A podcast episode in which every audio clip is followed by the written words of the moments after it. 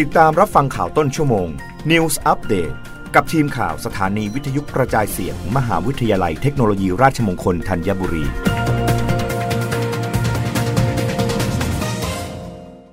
รับฟังข่าวต้นชั่วโมง โดยทีมข่าววิทยุราชมงคลธัญบุรีค่ะ โฆษกรัฐบาลเผยอุตสาหกรรมท่องเที่ยวเชิงการแพทย์ไทยของไทยเริ่มฟื้นตัว คาดการปี 2566 มีแนวโน้มทำรายได้สูงถึง 2.5 หมื่นล้านบาท นายอนุชาบุรพชัยศรีรองเลขาธิการนายกรัฐมนตรีฝ่ายการเมือง ปฏิบัติหน้าที่โฆษกประจำสำนักนายกรัฐมนตรีเปิดเผยว่า อุตสาหกรรมท่องเที่ยวเชิงการแพทย์ของไทย ฟื้นตัวเร็วจากสถานการณ์การแพร่ระบาด ของโควิด -19 โดยคาดการว่าในปี 2566 มีแนวโน้มที่รายได้จะสูงเกือบ 2.5 หมื่นล้านบาท สถานการณ์การแพร่ระบาดของโควิด -19 ทำให้เกิดความท้าทายขึ้นในทุกภาคธุรกิจ โดยเฉพาะในปี 2563 รายได้อุตสาหกรรมท่องเที่ยวของไทยลดลงมาก สืบเนื่องจากมาตรการล็อกดาวน์ทั่วโลก ซึ่งศูนย์วิเคราะห์เศรษฐกิจ TTB Analysis คาดการว่าในปี 2566 อุตสาหกรรมท่องเที่ยวเชิงการแพทย์ของไทยจะทำรายได้สูงเกือบ 2.5 หมื่นล้านบาท ข้อมูลจากศูนย์วิเคราะห์เศรษฐกิจ TTB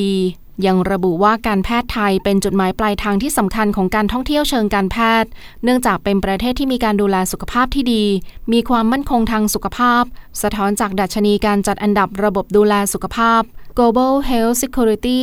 หรือ GHS Index 2021 ประเทศไทยได้รับการจัดอันดับที่ 5 ของโลก จากทั้งหมด 195 ประเทศ และเป็นอันดับที่ 1 ของเอเชีย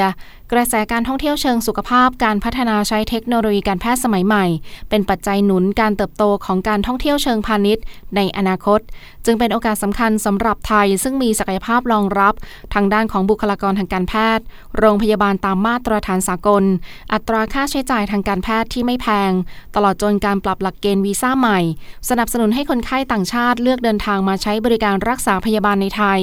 ตามที่รัฐบาลได้ประเมินและตั้งเป้าหมายไว้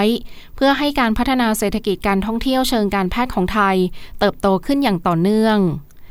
รับฟังข่าวครั้งต่อไปได้ในต้นชั่วโมงหน้า กับทีมข่าววิทยุราชมงคลธัญบุรีค่ะ รับฟังข่าวต้นชั่วโมง News อัปเดตครั้งต่อไป